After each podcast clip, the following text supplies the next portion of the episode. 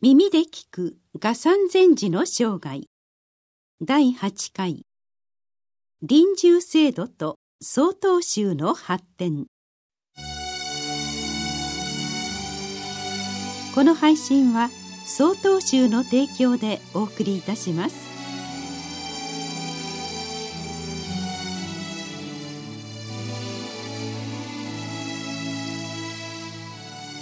常時元年。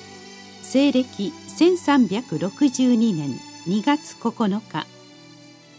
87歳とご高齢になられた賀山禅師は総持寺の今後の運営十字職に関する規則を定めました。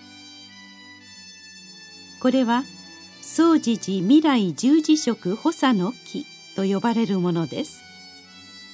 さらに2年後再び総持寺十字職の次第を定めています。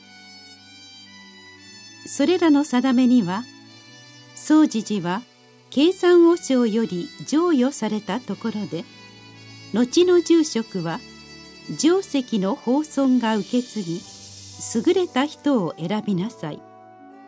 そして交代でしっかりと守っていくこと。もしも問題が生じたならば関係の者が集まって合議で決めることと示されています。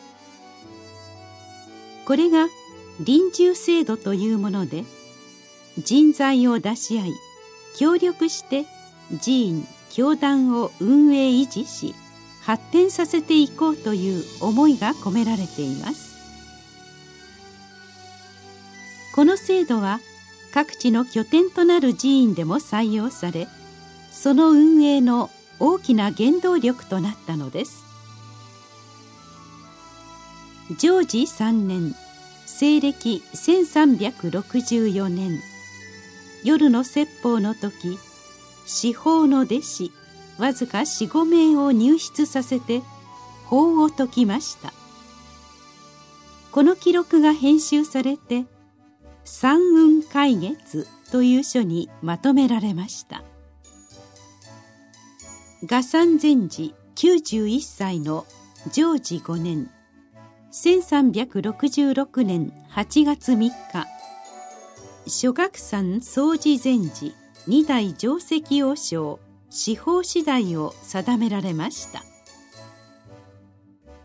司法の弟子は28人に上ります。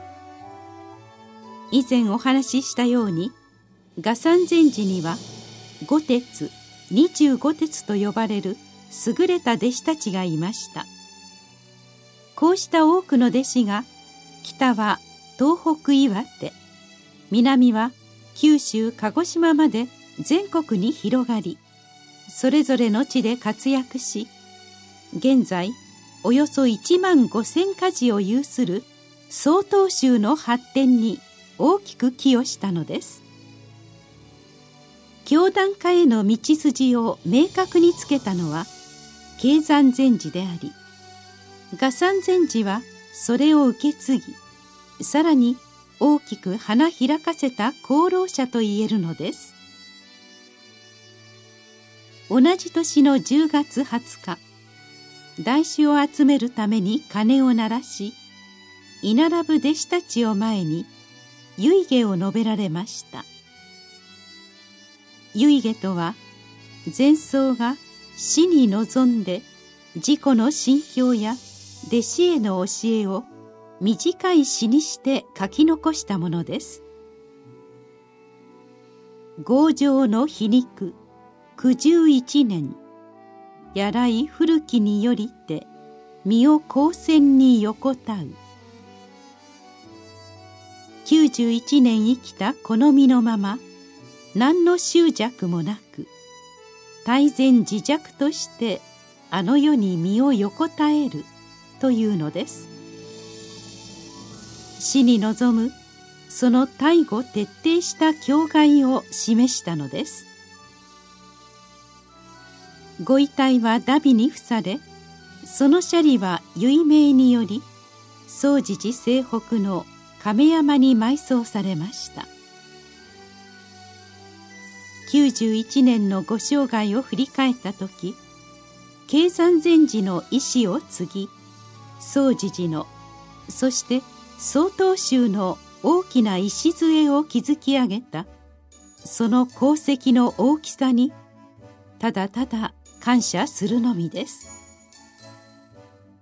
そして画山禅師の教えと思いを創上していくことが私たちに課せられた大きな使命なのです。